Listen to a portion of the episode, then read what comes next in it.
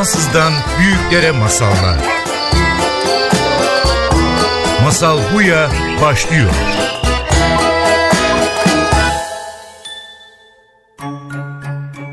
Hoş geldiniz. Masal Buya başlıyor. Benim adım Judith ve bu hafta bizim konuğumuz Profesör Doktor Kemal Sayar, psikiyatrist ve yazar. Beraber masalların ve hikayelerin iyileştirme gücün üzerinde bir sohbet edeceğiz. Masal anlatmak bir çocuğun kimliğini inşa etmeyi yardım edebilir mi? Ana bağlanmamızı mümkün kılabilir mi? Kemal Sayar, hoş geldiniz. Ee, size bir soru sormak istiyorum. Herkese sorduğum bir soru bu. Hı hı. Ee, sizin hayatınızda masal e, nasıl bir yer aldı? Çocukken size masal anlatıldı mı? Anlatılmışsa kim anlattı? Ben e, çocukluğumda anneannemin masallarını dinleyerek büyüdüm. E, anneannem vefat ettiğinde annem devraldı bayrağı ve anneannemin masallarını annem anlattı bana. Dolayısıyla e, çocukluğum çok hikayeli e, bir ortamda geçti. Anneannemin hayat hikayesinden takım e, işte parçaları annem paylaştı benimle. E, hikayeye doyduğumu söyleyebilirim çocukluğumda. Evet. Ve var mı özellikle hatırladığınız bir masal ya da sizi özellikle dokunmuş olan bir imge o zamanlarından kalan? Mesela Türkiye'de pek çok aile göçlerle oluşmuştur. Ee, bizim de bir göç hikayemiz var. Annem o göç hikayesini e, detaylı bir şekilde anlatırdı. Zaman zaman o göç hikayesinin parçalarını anlatırdı. Ee, anneannem biz Gürcistan'dan e, Türkiye'ye, o Türk-Rus harbi sırasında göçen bir ailenin e, ferdi anneannem. Ee, annesi onu sırtında taşırmış ee, ve e, işte yolda çocuk anneanne acıktığı zaman e, annesi ufak bir değnek taşırmış elinde çok incecik bir sopa hafifçe başına vururmuş. hafifçe başına vurduğu anda bebek susması gerektiğini anlarmış yani anneannem ve susarmış. E, bu hikaye önce annesi anneanneme anlatmış, anneannem anneme anlatmış, bana kadar intikal etti. E, tabii göçlerle kurulan bir toplum neredeyse herkesin buna benzer bir göç veya savaş hikayesi vardır. Ben bu hikayeyi dinlediğim zaman çok etkilenmiştim. Ve çok acayip bir bağlantı. Yani geçen gün biri bana şunu sordu. Hı hı. Ee, yazılar kalır, sözler uçar Hı-hı. diye bir deyim var. Ne düşünüyorsunuz? Böyle bir hikaye duyuyorum ve şey düşünüyorum aslında yazılmamış bir hikaye ama kaç nesilden Tabii. ağızdan ağza geçiyor ve sizin için hala çok canlı görüyorum gözlerinizde. Bu imge çok canlı. Elbette e, şimdi sözlü kültür, yazılı kültür diye bir çalışması var Walter Ong'un. Orada e, bazı kültürler e, tamamen şifahi kültür üzerine temelleniyor. Bizim kültürümüz de öyle. Ee, aslında Anadolu'da televizyon yaygınlaşmadan önce Hazreti Ali cenkleri anlatılırdı. Veya efendim Köroğlu destanları anlatılırdı. Yani bu toplumda insanlar kahvehanelerde bir araya gelirlerdi, aşıkları dinlerlerdi. Onlar da hikaye anlatırdı. Ee, ve bu hikayeler çok güçlüydü. Bu hikayeler aynı zamanda o toplumun kimliğinin taşıyıcısı, e, kim olduğunu, ona koordinatlarını söyleyen şeylerdi e, hepimiz hikayelerle var olduk. Aslında bugünün en temel problemlerinden bir tanesi anne babaların çocuklara masal ve hikaye anlatmıyor olması. Ay çok güzel. Ee, onu yapabilsek çocuklarımızın ruh koordinatlarını da vereceğiz. Bakın anneannemin annesinden, benim büyük anneannemden gelen hikaye bana kadar geliyor. Ben bunu çocuklarıma anlatabilecek miyim? Onlara aktarabilecek miyim? Temel mesele bu. Ama bir yerde işte bizim o çok meşgul hayatlarımızda bir kopuş oluyor ve çocuklarımız, genç nesiller atalarının hikayeleriyle, dedelerinin hikayeleriyle büyümek yerine işte Cartoon Network'ün hikayeleriyle hmm. büyümeye başlıyorlar. Çizgi filmlerden onların e, ruhuna boca edilen hikayelerle büyümeye başlıyorlar. Onlar da bize ait değil yani yerli değil. Ve bu bir çocuğun kimlik inşa etmeyi ya da ruh sahili için bir yeri var mı sizce? Yani o kadar bu... önemli ki, o kadar önemli ki. Yani günümüz gençleriyle konuştuğum zaman çoğunun bir tarihi olmadığını görüyorum. Ahistorik gençler, tarihsiz gençler. Adeta Mars'tan buraya ışınlanmış gibi. Annesinin hikayesini bilmiyor, Annesinin bilmez. Hikayesini Anne annesinin evet. ya da sizin anneannenizin annesi hikayeleri Aha. bilmemek yani kim olduğumu nasıl bileceğim? Tabii. Nereden geldiğimi bilmiyorsam Tabii. biraz. Yani e, bakın türküler, masallar, hikayeler, büyük anlatılar bütün bunlar bizi tarihsel süreklilik duygusuyla buluşturur. Bir arkadaşım e, şöyle bir hatırasını anlatmıştı. E, Kanada'nın Toronto şehrinde diyor bir camiye girdim diyor. Orada yaşlı bir adamla tanıştım böyle 90 yaşlarında filan. Nerelisin filan diye konuşunca ben, ben Türk olduğumu söyledim. O da Boşnak olduğunu söyledi bana. Bana sarıldı ve caminin içinde Çanakkale içinde aynalı çarşı türküsünü söyledi bana ağlayarak. Şimdi bakın bu çok e, etkileyici bir şey sahne hakikaten. E, çünkü o nesil e, onlar da asker verdiler mesela bizim Çanakkale'ye. E, Gelibolu Savaşı'na. E, ve onun için çok canlı bir şey o. Yani o Çanakkale Harbi. Ve e, Türk dediği zaman hemen kendisi aklına o yaşantıları, o güçlü yaşantıları geliyor. Ve 10 e, yıllar öncesinden bir türkü çok canlı bir şekilde geliyor ve orada ona söylemek ihtiyacı duyuyor.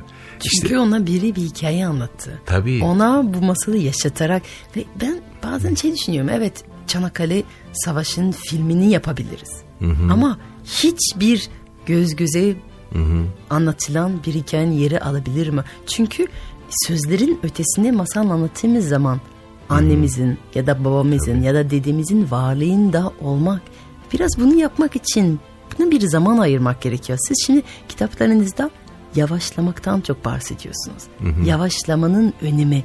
Belki bu masal anlatma, masal ya da aile hikayelerinden bahsetmek için bir zaman dilimi kesmemiz gerekiyor. Tabii. Bunu nasıl yapabiliriz? Nasıl bir tavsiye verebilirsiniz? Valla işte modern dünyada hepimiz çok hızlı yaşıyoruz. Hızlı yaşamanın e, bir amacı var aslında. Bilinçaltı bir şekilde hepimiz ölümden kaçıyoruz. Ölümle yüzleşmek istemiyoruz. Yaşlanmakla yüzleşmek istemiyoruz. E, ve kendimizi çok önemli hissetmek istiyoruz. Sürekli elimiz cep telefonunda olsun istiyoruz. Sürekli online komünitelerde olmak istiyoruz. Ne yaptığımızı, nerede olduğumuzu göstermek istiyoruz filan. Böyle daha teşhire dayalı ve bize kendimizi önemli hissettirmeye dayalı bir anda yaşıyoruz. Halbuki yavaşlamak içimizin seslerine kulak vermek demektir. Yani ben ne oluyorum? Ben ne oluyorum? Tam çok hızlı bir yaprak gibi katıldım bir rüzgarın önüne gidiyorum ama bu arada bana ne oluyor? Etrafıma ne oluyor? Bir gazeteci yıllar önce bana bir soru sormuştu. İşte bir yere uçakla mı gitmek istersiniz yürüyerek mi fark ne filan demişti. Dedim ki bir yere uçakla giderseniz veya işte toplu taşıtla giderseniz evet çok hızlı oraya varırsınız ama yolda hikaye biriktiremezsiniz. Yolda karşılaşacağınız insanlarla konuşamazsınız. Onlardan e, bir şeyler öğrenemezsiniz, onlara bir şeyler öğretemezsiniz. Hmm. Eğleşerek yavaş yavaş giderseniz işte o zaman yol size bir şey öğretir. Yol sizin kılavuzunuz olur. Bana şey hatırlatıyor. Bir tane biraz kamu spot e, çekildi. Türkiye'de değil yurt dışına yapılmış bir video. Akıllı cep telefonla bir gün geçirdiğimiz zaman kaç tane ilişki kurmaktan kaçındığımızı. Şöyle Harika. gösteriyor. Biri evet. günü gösteriyor. İşte sokakta yolu bulamadığı için biri durduruyor. O kişi diyor ki ben de buraya gidiyorum. Beraber gidiyorlar. Sohbet ediyorlar. Arkadaşlık, dostlukları Hı-hı. oluyor. Sonra aşık oluyor. Bir sürü böyle ilişkiler oluyordu. Hı-hı. Ama ondan sonra akıllı telefon olduğu için sokakta yol sormanız gerekmiyor. Çünkü GPS var. Tabii. Ondan sonra hmm. başka birine pardon bizim fotoğrafımızı çıkar mısınız diye soruyorduk eskiden. Şimdi selfie çıktı. Hiç kimseye ihtiyacım yok. Ben kendi kendime self evet. yaparım. Ee, ilişkiye ihtiyacım yok. Çok korkunç bir şey aslında yani. ilişkiye ihtiyacımız yoksa yalnızlığa mahkum oluyoruz. Ben korkuyorum onlardan biraz. İşte o yalnızlık, e, bencilleşme, bireycileşme günümüz toplumunda hep beraber görülüyor. Ve bunlarla beraber de depresyon ve intihar istatistikleri çok yükseliyor. Yani benim özel olarak uğraştığım e, alanlardan bir tanesi modern hayatla beraber gelen ruhsal rahatsızlıklar, ruhsal sıkıntılar. E, dünya istatistikleri bize e, son 20-30 yılda e, endişe bozukluklarında, intihar yaygınlıklarında, madde kullanım yaygınlıklarında bir e, patlama olduğunu adeta gösteriyor. Ve niçin böyle olmuştur diye baktıkları zaman geriye en temel problem olarak insanın yalnızlaşmasını, insanın anlam sağlayıcı mekanizmalarının çökmesini, community hayatının, cemaat hayatının, toplumsal hayatın çökmesini, mahallenin kaybolmasını görüyorlar. Bunlar kaybolduğu zaman dayanışma da kayboluyor. İnsanların birbiri omuz omuza durması, zorluklara birlikte direnmesi kayboluyor. Ne oluyor o zaman?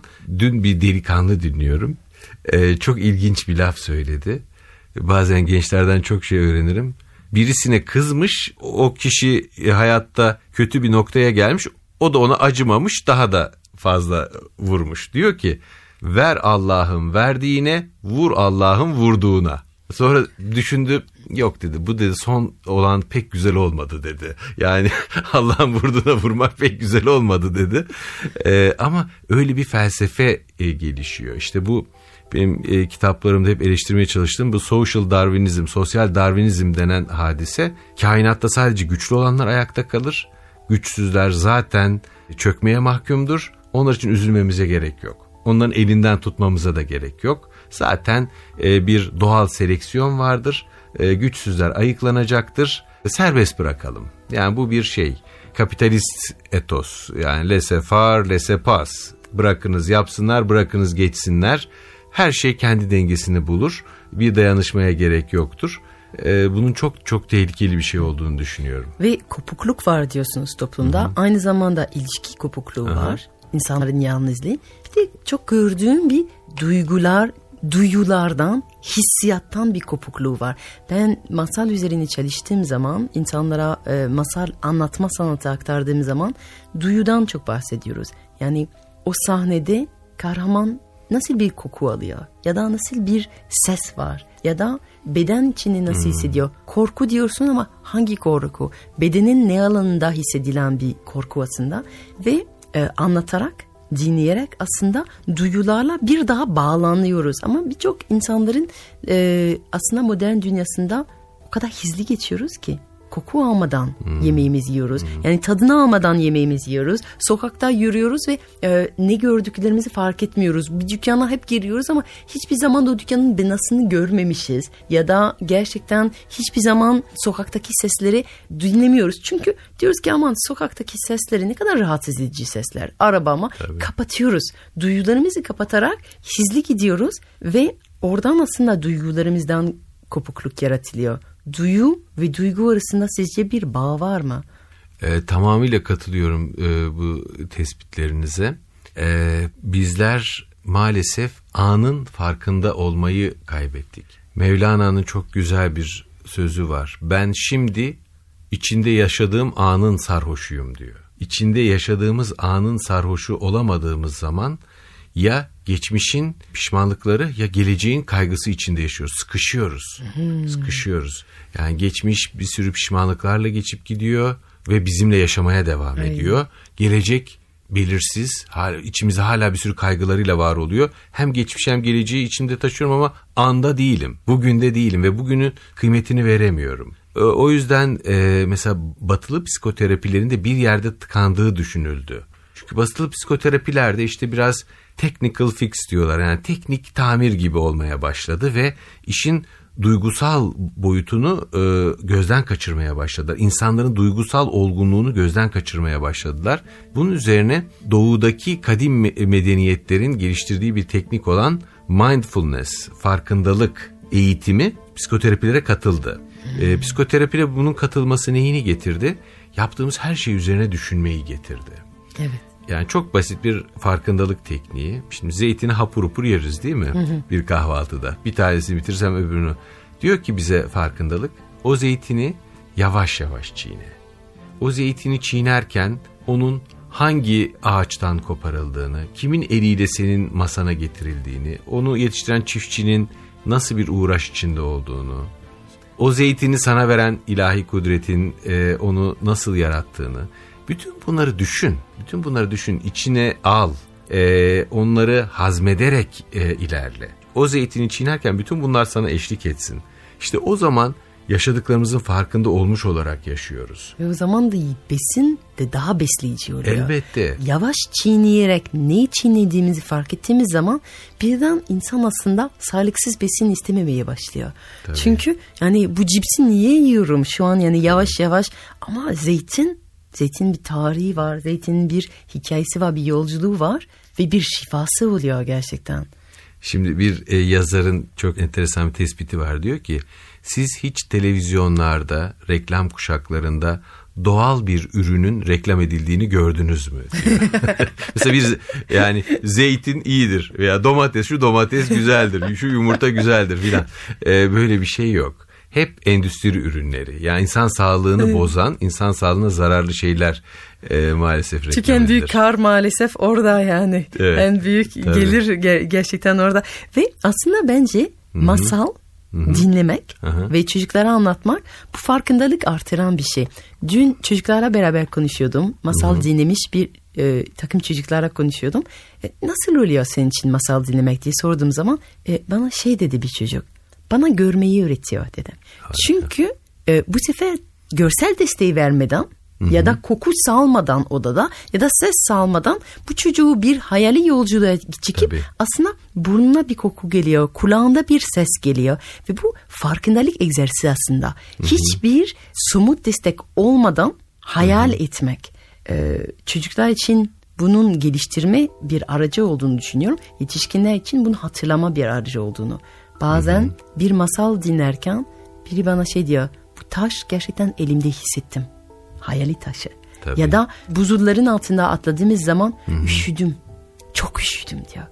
O gerçekten bizim duyularımızı e, geliştirmek keskinleştiriyor. için keskinleştiriyor. Tabii. Bazen hayali yollarla gördüğümüz şeyler sonra hayatımızda fark etmeyi başlıyor. Bir fark etmeyi daveti aslında masal tabii, bence. Tabii. Biri bir gün bana şey dedi sen e, masalında hı hı. iki çatlamış taşların arasından çıkan hı hı. çiçekten bahsettin dedi. Ve bir sonraki gün sokağa çıktım ve o kaldırımda Tabii. çatlamış bir taşın Tabii. arasına çıkan bir bitki gördüm. Ve hemen o masalda nasıl sihirli görünmüştü. Birden aslında bu masal benim şu anda yaşadığım hayattan farklı değil diye düşündüm. Hmm, hmm. Benim için çok... Harikulade bir örnek. Aslında hikayeler bizi hayatın içindeki o sürprizli tarafla, hayatın içindeki mucizeyle de buluşturur. Yani bütün bu masalların e, bize sağladığı şeylerden bir tanesi hayatın içinde saklı olan o esrar duygusunu, sırlanmışlığı, sense of wonder denen o hayret duygusunu açığa çıkarmasıdır. Günlük hayatın içinde çok bildik, çok e, basit gelen bir şey kelimelerin o büyülü gücüyle bize birden bambaşka görünmeye başlar. Bambaşka bir şekilde görmeye başlarız, hissetmeye başlarız. Masalların bir amacı da bence hikayelerin, masalların bir amacı da bizi zamanda ve mekanda yerleştirmektir. Koordinatlarımızı belirlemesidir. Niçin bu dünyayı yaşıyorumun e, ve hayatımın nasıl bir anlamı varın cevabını vermemize yardımcı olmaktır. E, masalların bir amacı bizim arzularımızı ketlememizi, arzularımıza gen vurmamızı sağlamaktır. Sizin kitabınızda da buna dair pek çok örnek var. Yani daha mütevazı olanın, efendim beklemeyi bilenin, sabırlı olanın, e, hak edenin sonunda mükafatını alması. Bütün bunlar aslında bir yandan da ahlakın taşıyıcısıdır. E, merhametin taşıyıcısıdır ve empatinin taşıyıcısıdır. Yani masal bir başkasının dünyasına girip onu orada anlayabilmeyi mümkün kılar. Yani biz e, başkasının gözleriyle hayata bakmayı öğreniriz. O masal Aynen. karakterlerinden birileriyle özdeşleşiriz e, öbürüne işte diğer antagonistik karaktere o gözle bakarız. Sonra evet. kendimize bakarız o masal karakterinin ya aynı şeyiyle. zamanda masal karakterleri roman karakterden çok farklı. Çünkü Hı-hı. roman karakterler üç boyutlu olur. Hı-hı. Bir roman karakterin yüzde yüz kötü olmaz. Yani içinde kıskançlık var, merhamet tabii, de var. Tabii. Ama masal karakter iki boyutlu. Ve aslında bence her masalın bütün karakterler benim içimde barınıyor. Yani o endişeli karakterde, güzel, o evet. hayata hmm. güvenen karakterde, o kıskanç karakterde de içimizde var olan, içimizde barındırdığımız enerjiler biraz. Hmm. Ee, o yüzden farklı akımları tanımaya ve hmm. neyi daha fazla yer vermek istediğimizi düşündüren bir e, edebiyat türü aslında. Tabii tabii. Arketiptir masal karakter. Tabii, e, karakter değildir. Tabii tabii. Yani Jung'un bir sözü var diyor ki herkes kendi gölgesini ziyaret etmelidir. E, hepimizin içinde bir gölge de yaşıyor. Kendi kişiliğimizin karanlıkta kalan tarafları, yüzleşmek istemediğimiz tarafları, bizi ürküten tarafları. İşte o yüzden e, bir savunma mekanizması olarak yansıtmadan bahsedilir. Kendimde görmek istemediğimi karşı tarafa yansıtırım. Sen çok kavgacısın derim birisine aslında içimde onunla çok kavga etme isteği vardır.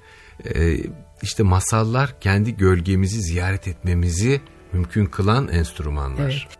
Siz terapide masallar veya hikaye kullanıyor musunuz?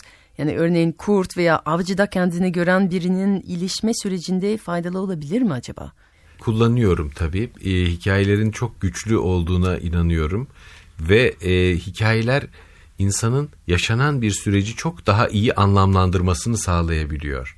Sizin örneğinizde insanlar kendi kişiliklerinin belki ehlileştirilememiş bir tarafıyla karşılaşıyor olabilirler. İşte bir kurt olmak e, benim kişiliğimin denetim altına almak istediğim fakat e, alamadığım mesela çok hırslı, tamahkar, saldırgan bir tarafını temsil ediyor olabilir. E, dolayısıyla e, kurtla özdeşleştiğim zaman aslında ben o tarafımı iyileştirmek istiyorumdur.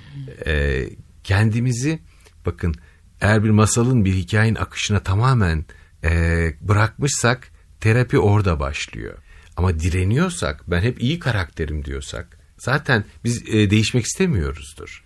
O kurtla özdeşleşen veya e, o peri masallarındaki kötü cadıyla özdeşleşen e, insan aslında kendine bir iyilik yapıyordur. Çünkü kendi kişiliğinde kabul etmek istemediği bir tarafı fark ediyor ve değişmek için can atıyordur. Hmm. Ama ben hep iyiyim ve hep e, pamuk prenses olacağım dersek e, bir arpa boyu yol gidemeyiz. Hmm. Hep etrafımızı suçlarız. Hep etrafımızda cadılar, büyücüler e, görmekle e, suçlarız.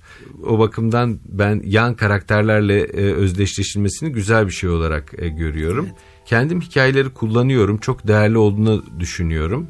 E, çünkü e, bu hikayelerin özünde bizim insanlara vermek istediğimiz mesajın zaten yattığını düşünüyorum. İnsanlar binlerce yıldır anlattıkları hikayelerle aslında iyinin, kötünün, doğruluğun koordinatlarını belirlemiş durumdalar. Ve ben kişisel olarak e, perennial filozofiya e, denen şeye, filozofiya perennis'e, kalıcı, ebedi hikmete çok inanıyorum. Hmm. Yani Mevlana'nın söylediği bir söz bakıyorsunuz Buda'nın sözleri olarak karşınıza çıkıyor. Her yerde yani masallar evet, da öyle. Tabii. Yani aynı masal Yunan masal, Rus hmm. masalı, Çin masalı olarak bulabiliyorsunuz benzer metin dediklerimize. Tabii, tabii. Şimdi bunlar çok önemli. Eski zamanlardan geliyorlar, tabii. aktarılmış. Aynı zamanda çok da önemli bir şey bizim kendi aile hikayelerimizi en başta bahsettiğiniz Hı-hı. şey. Şimdi merak ediyorum bir ebeveyn eğer meşgul bir haftanın içinde çocuğuna masal anlatmak için ya da hikaye anlatmak için bir zaman dilimi ayırabiliyorsa neyi tavsiye edersiniz? Masal mı? Aile hikayeleri, kendi günlük hayatındaki hikayeleri, özel bir kaynak tavsiye eder misiniz? Ne anlatsın bir ebeveyn? Nasıl, nasıl bir paylaşımı tavsiye edersiniz? Var mı bir tavsiyeniz? Ee, mutlaka aile hikayelerinin anlatılması gerekir. Mesela hayatta olmayan büyüklerin hikayeleri aktarılabilir. Küçük çocuklar eğer dedelerini, anneannelerini, babaannelerini yeterince göremedilerse, yeterince tanımadılar ise onların gerçek hayat hikayeleri anlatılabilir. Daha büyük ailenin hikayeleri anlatılabilir toplumun hikayeleri anlatılabilir, destanlar hmm. anlatılabilir. O destanlar Önce basitleştirilerek. Yani onun kimliği bağ yaratmak Tabii. için hikayelerden başlamak. Yani aslında masalsa önce Anadolu masallarından başlayalım diyorsunuz. Onun kendi kimliği oluşturulmasına bir bağlantı kurmasına Tabii. yardım eden Tabii. hikayeler. Tabii. Yani ben kimim? Nereden geliyorum? Hangi tarihsel sürekliliğin bir parçasıyım? Mars'tan mı geldim yoksa bir tarihim mi var? Bu yani duygunun oluşması için. Hatırlıyorum çocukken çok çok eski bir fotoğraf albümü var. Annem hı hı. benim ailemde nesiller çok büyük olur. Annem o fotoğraf albümleri açıp oturturdu bize ve aslında o fotoğraflarda sahne yok çünkü insana portre hmm. sadece çektiriyordu ama şey anlatıyordu. Bu benim büyük büyük teyzemin doğum tarihi Harika. bu. Benim bildiğim kadar bu kadın bunu yapardı. Şunu yapardı. Aslında fotoğraf albüm bir hikaye kitabı. Hı hı. Böyle bir şey tavsiye eder misiniz? Tabii yani tabii. Ben bazen albüm... ben bazen hastalarımdan istiyorum. Mesela e, bana çocukluğunu anlatıyor filan. Fotoğraf albümünü getirebilir misin diyorum. Getir beraber bakalım. E, beraber sen bana anlat diye söylüyorum. Çünkü o bir hikaye kitabı aslında. Tabii bir Bizim hikaye fotoğraf... kitabı. Hayat yani, hayat bir hikaye. Hepimiz biz... aslında bizler hikaye anlatıcısıyız. Evet. Psikoterapi zaten tam bir hikaye anlatma sürecidir. Yani bir insan bana bir hikayeyi anlatır. Ben o hikayeyi biraz e, sağını solunu değiştiririm ona bir daha anlatırım. Hmm. Aslında eski bir kabilenin bir ta, e, alışkanlığı vardı, bir geleneği vardı. O kabilenin e, bir rulosu oluyordu. Hı hı. E, Kızıldere bir kabile. O kumaş rulosunun içinde birçok objeler bulunuyor. Ve o kumaş rulosu açılır. Üstündeki bütün her objenin bir hikayesi var. Kırık bir pipo, bir zamanlar kurulmuş bir barışın ve ondan sonra bu barış kırılmış olması ve ardından gelen e, savaş ama aslında bu küçük kırık pipo bir hatırlama objesi Tabii. ve ardından Tabii. dev bir hikayesi var.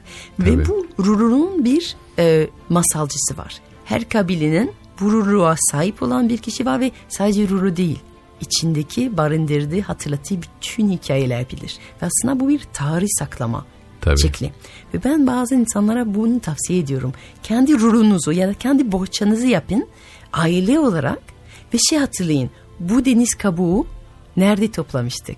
O tatilde toplamıştık. Nereye gitmiştik? Ne yapmıştık? Hatırlıyor musun deniz kabuğu? Şey.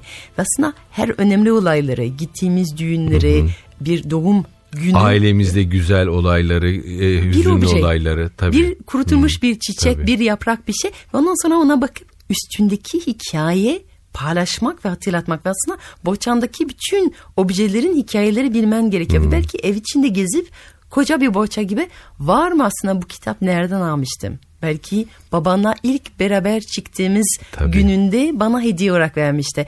Yani Çok masalımız güzel, yok, tabii. anlatacak hikayem yok diyen ebeveynleri. Yani ailemin hikayesini paylaşmak isterim, anlatmak isterim çocuğuma. Ama nereden başlayacağımı bilmiyorum diyenlere belki ev içinde hangi objenin arkasında bir hikaye var. Bu çocuğun babasının sizi verdiği ilk hediyesi nedir? Onu gösterip o günü anlatmak Ya gibi. işte e, bakın temel mesele anneler babalar çocuklarına hikaye anlatmadıkları zaman, masal anlatmadıkları zaman çocuklar da anı hikayeleştirmeyi öğrenemiyor. Hikayesiz kalabilir miyiz? Hikayesiz kalıyoruz tabii şimdi bakın Türkiye'de bir nesil bayramlarda kendilerine alınan yeni pabuçların hikayesini e, anlatabilir. Benim neslim anlatabilir, benim Evet. kuşağım anlatabilir. Fakat- Bayramlık. Evet bayramlık alınması nasıl büyük büyük bir heyecan yarattığını veya işte fırından gidip sıcak pide almanın e, heyecanını anlatabilir. Hmm. Evet. Ama e, günümüzdeki e, nesiller, e, çocuklar o kadar tıka basa görsel imgelerle zihinlerini dolduruyoruz ki onların televizyonda sürekli çizgi film izliyorlar, video oyunlar oynuyorlar. Kendilerine ait olmayan hikayeleri dolduruyoruz Kendileri- aslında. evet fabrication tamamen üretilmiş hikayeleri onların zihinlerine boca ediyoruz. Dolayısıyla Ve hayal kurmasına kültür- gerek kalmıyor. Başka kültürden de gelen hikayeler. Tabii. Çünkü çoğu bu çizgi filmler aslında Türk üretimde değil aslında. Amerika'dan direkt getirilmiş. Size bir hikaye anlatayım. Ee, bir arkadaşım söyledi bunu. Ee, bir ço- çocuğuna diyor ki e, lütfen diyor bana bir mezarlık resmi yap getir diyor. Ee, çocuk haçlarla dolu bir resim getiriyor. Diyor ki sen hiç böyle bir mezarlık gördün mü? Var evet diyor yani Türkiye'de ama bizim gittiğimiz mezarlıklarda hiç böyle bir şey gördün mü diyor. Yo diyor ama diyor e, televizyondaki bütün mezarlıklar böyle baba. İşte bu e, bir tür e, aslında insanın e, zihninin işte bir küresel nesne haline gelmesi. Yani çocuklar e, o kadar küresel kültürün nesnesi haline o geliyorlar ki küreselleştirmenin ardından Evet. bir kimlik kaybı tabii oluyor. kimlik kaybı oluyor. Kendi Tam bir kimlik kaybı oluyor. sahip çıkmıyoruz. Tabii. Peki ne oluyor? Hikayesiz bir nesil yetiştiriyoruz. Bu nesile ne oluyor? Hikayesiz bir nesil empati e, ve merhamet duygularından da mahrum bir nesildir. O yüzden ben korkuyorum bundan. E, çünkü hikaye etmek ötekini anlayabilmek demektir. Empati becerimizi, becerimizi geliştirebilmemiz demektir. Bakın Avrupa 1700'lü yıllara kadar çok da böyle vicdanlı, çok da merhametli bir yer değildi.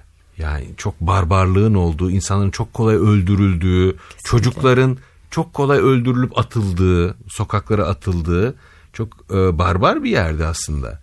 E, fakat bir empati sıçraması oldu 17. yüzyılda. Nasıl oldu diye e, bazı araştırmacılar tartıştıkları zaman diyorlar ki çünkü hayatımıza roman girdi.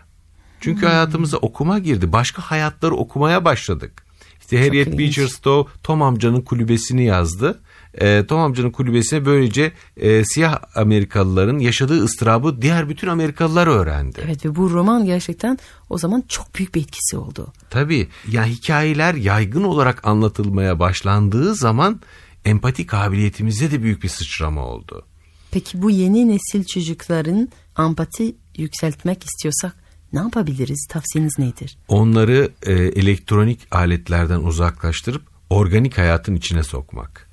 Yani birebir e, organik çocuklar olarak yetişmelerini sağlamak. Hormonlu çocuklar olarak değil, organik, organik çocuklar çocukları. olarak yetişmeleri sağlamak ve göz teması. Göz teması. Yani bizler maalesef bir istatistik var. Son 20-30 yılda Amerika'da ve İngiltere'de yapılmış bir istatistik. Yarı yarıya azalmış biliyor musunuz? Anne babalarla çocuklar arasındaki Ay. göz teması. Yani bir gün içinde 40 dakikaysa 30 sene önce şimdi 15 dakika 20 dakika anca yani göz göze temas. Tabii ki çünkü tablet ekran aslında Tabii. bu göz teması zamanımızdan e, alıyor yani Tabii. çalıyor. Tabii ee, ve çocuk o göz teması olmadığı zaman kendi varlığının onaylandığını hissetmiyor.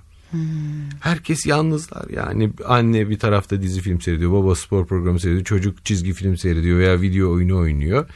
Yüz yüze bakma olmadığı zaman kimse varlığını bir başkasının varlığını geçerlemiş olmuyor. İşte bazen kimisi bana diyor ki ya masallar çok güzel e, masal CD hazırlar mısınız çocuklar hmm. bunu dinlesin ya da masallar televizyonda mı anlatar hmm. e, böyle bir soru oldu acaba bugünün çocukların ilgiyi çekmesi için sözlü değil ekranda mı anlatmamız hmm. gerekiyor işte renkli zıplayan ve her zaman hmm. şey diyorum hayır masal aslında göz temas kurmak için bir tabii, bahanedir. Tabii tabii.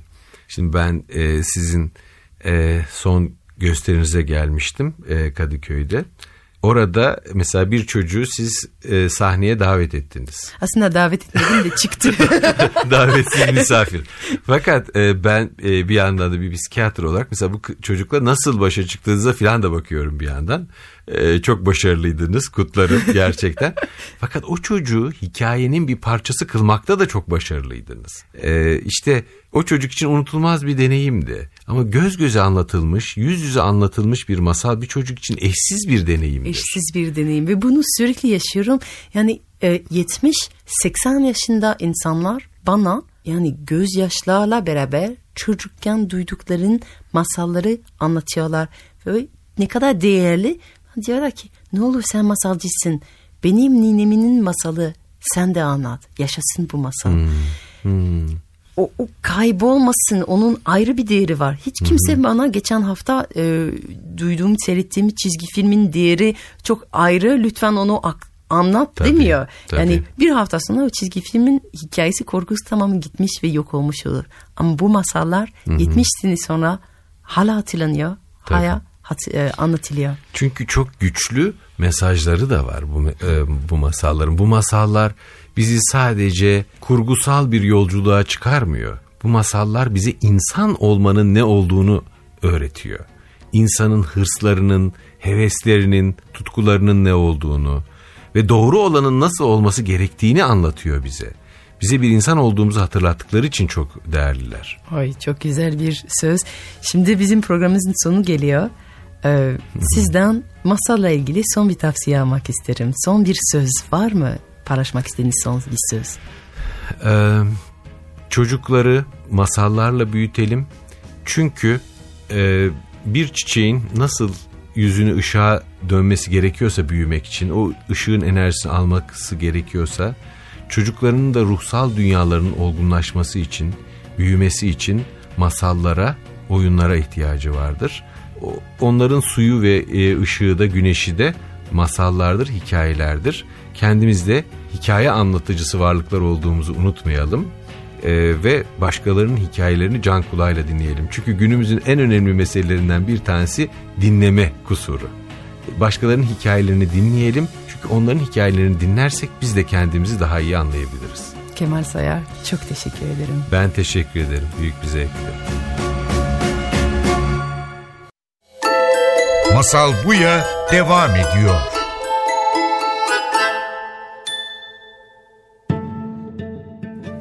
Evet, hikayesiz bir nesil yetiştirdiğimizi söylediniz Kemal Hocam. Şimdi hikayesiz Benet'in masalı sizinle paylaşmak isterim. Acaba yaşadıklarımızı bir hikaye olarak görmeye öğrenebilir miyiz? Bu soruya masallar cevap versin. Masal bu ya da masal zamanı başlıyor.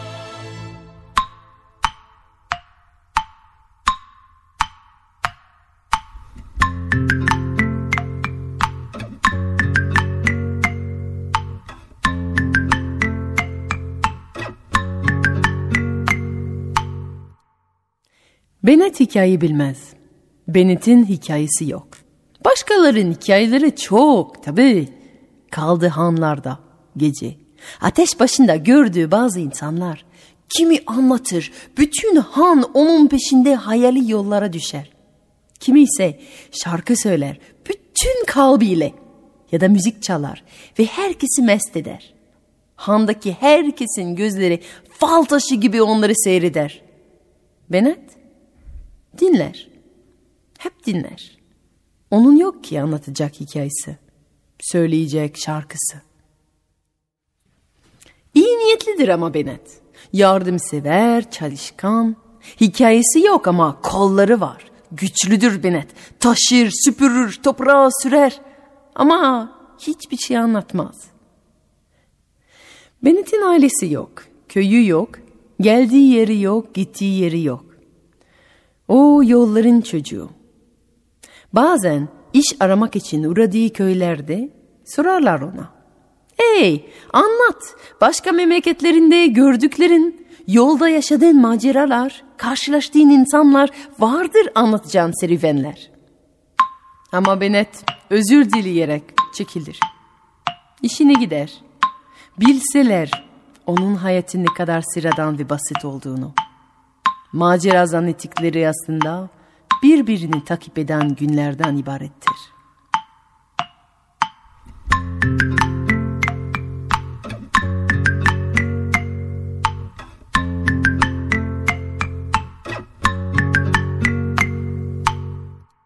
Günlerden bir gün yol onu yaşlı bir çiftin evine götürdü. Bütün gün yürümüştü, yorulmuştu ve bir sonraki kasabaya varması için hala uzun bir yolu vardı. Kapıyı çaldı ve kapı temiz bir odaya açıldı. Sakin bir bakışla alındı içeriye. Sessizce önünde çorba ve ekmek koyuldu. Sonra ateş başındaki koltuğa davet edildi. Derin bir oh çekti. Derin bir huzur. Sanki tanıdığı bir ev hissiyatıydı. Yaşlı teyze ve amca müzik bir gülümseyle onu seyrediyorlardı. Senelerdir kendisine bir anne baba hayal etmişti ve onlarla sonunda karşılaştığını hissetti. İçinden şükredip onlara misafirperverliğinin karşılığında nasıl yardımda bulunabileceğini sordu. Yaşlı adam, eh karnımız tok, ateşimiz sıcak, tek bir eksiğimiz varsa o da bir hikayedir. Dünyayı geziyorsun. Bizse hep aynı yerdeyiz. Bize bir şeyler anlat evlat dedi.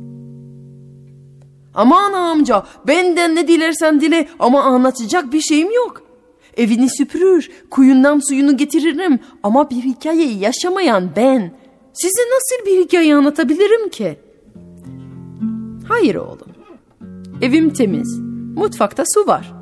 Bu andaki mutluluğumuza bir şey katmak istersen iyi bir masal uydurman lazım. Herkesin bir hikayesi vardır. Senin hikayen ne? Herkesin bir hikaye olsa haberim olurdu. Benim hayatım yolda ve işte geçer. Hangi arada hikaye yaşayacağım ki? Affola amca. İsteksizlikten değil inan. İstemez miydim benim anlatacak bir hikayem olmasının? Ama böyle doğmadım. Böyle bir yeteneğim yok. Ben sadece taşıyabilen, süpürebilen bir adamım. Amca buna bir cevap verecekti ama tam o anda yaşlı teyze gözlüklerinin üstünden müzik bir gülümsemeyle onu durdurdu. İkiniz inatçısınız ve huzurumu kaçırıyorsunuz. Oğlum sadece özel bir yeteneği olan kuşlar şarkı söyleselerdi. Ormanlarımız çok sessiz olurdu değil mi? Ve sen ihtiyar adam bu evladı neden rahat bırakmıyorsun? Belki de onun hikayesi yok. Bırak. Benim için bir kova su doldursun. Döndüğünde bakarız. Bennett bunu duyunca çok rahatlamış. Başın üstünde anne hemen getiririm sana. İstediğin kadar kova su doldururum senin için. Hemen doldurup geliyorum diyerek ona uzatılan kovayı kapıp hemen kuyunun yolunu tuttu. Kuyuda sağlayıp dolu kovayı çekti ve o sırada öyle sert bir rüzgar esti ki, öyle güçlü ki Benet'i alıp götürdü.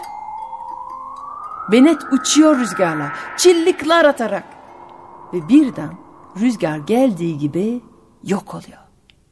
Ve Benet yükseklerden tam bir hanın kapısının önünde düşüyor. Hayret eden Benet kapıya vurdu. İçeriye girdi ve içeride uzun bir sofrada kırktan fazla misafir oturduğunu gördü. Ev sahipliği yapan kadın ayağa kalkıp Benet'i gösterip bütün misafirleri tanıttı. İşte size bahsettiğim Benet geldiğine göre şimdi yemeğimizi başlayabiliriz. Ve herkes sevinip Bennett'in gelişini alkışlamaya başladı. Sessiz bir yemeğin ardında bir misafir derin bir oh çekerek ''Aa keşke bir kemancı olsaydı. Bize dans ettirirdi. Neşemizi getirirdi.'' dedi. Ve bunu duyan ev sahibi hemen heyecanlandı. Bir dakika unutmayalım bu gece Benet bizim aramızda. Ve o ülkemizin en iyi kemancısıdır. Daha şanslı olamazdık. Deyip hemen duvardaki kemanı Bennett'in kollarında yerleştirdi. Bennet ben keman çalamam diyecekti ama elleri kendiliğinden çalmaya başladı. Kemandan duyduğu en güzel müzik çıkınca bütün misafirler de ayağa kalkıp dans etmeye başladılar. O kadar neşeli bir grup göremezdiniz. Bennett de gitgide daha hızlı çalmaya başlıyor. Misafirler onun çıldırmış ritmi takip etmeye çalışıyor ama birden birinin ayağı takılıp düştü ve bacağını kırdı. Biri tam keşke bir doktor olsaydı onu ameliyat ederdi dedi ki bunu duyan ev sahibi heyecanlandı. Bir dakika unutmayalım bu gece Benet bizim aramızda ve o ülkemizin en iyi cerrahtır. Daha şanslı olamazdık dedi ve Bennett'in elinde cevap vermesine fırsat vermeden ameliyat aletlerini tutuşturdu ve şaşkın Bennett'in elleri adamın bacağını ameliyat etmeye başladı. Bir an sonra hastamız da ayakta yeniden yürüyor. Neşeyle dans ediyor, zıplıyor, zıplıyor. Daha daha yükseklere, daha daha yükseğe ve bir mutluluk çilleği atıp öyle yükseğe zıplıyor ki kafasıyla odanın tavanından geçip çatısının köşesini yıkıyor. Bütün misafirler derin bir of çektiler. Ve onlardan birini keşke bir usta olsaydı evimizi tamir ederdi dedi. Bunu duyan ev sahibi heyecanlandı. Bir dakika unutmayalım bu gece Bennet bizim aramızda ve o ülkemizin en iyi inşaatçısıdır. Daha şanslı olamazdık dedi ve Bennett'in cevap vermesine fırsat vermeden eline malzemeleri ve aletleri tutuşturdu ve Bennett'in ellerinin kendiliğinden ölçmeyi, biçmeyi, harç hazırlayıp duvarları, çatıyı tamir etmeye başlıyor. Ve bir an sonra evi eski halinden daha güzel şekilde tamir oluyor. Yaptığı işi daha iyi görebilmek için evin önünden birkaç adım geriye gidince o anda birden güçlü, sert bir rüzgar gelip onu götürdü. Benet rüzgarda uçtu, uçtu ve birden koyunun kenarında düştü. Kova onun bıraktığı yerde duruyordu ve hala ıslaktı. Daha kurumamıştı. Yolculuğu o kadar az mı sürmüştü? Kovayı alıp evi döndü. Evi girince o iki yaşlının müzik bakışlarıyla karşılaştı. Yaşlı teyze bilen gözlerle sordu. Ey oğlum senin hala anlatacak hikayen yok mu şimdi?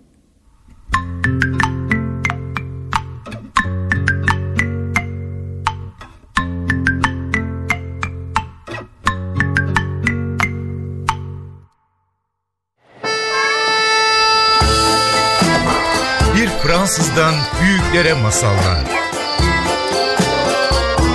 Masal Buya sona erdi.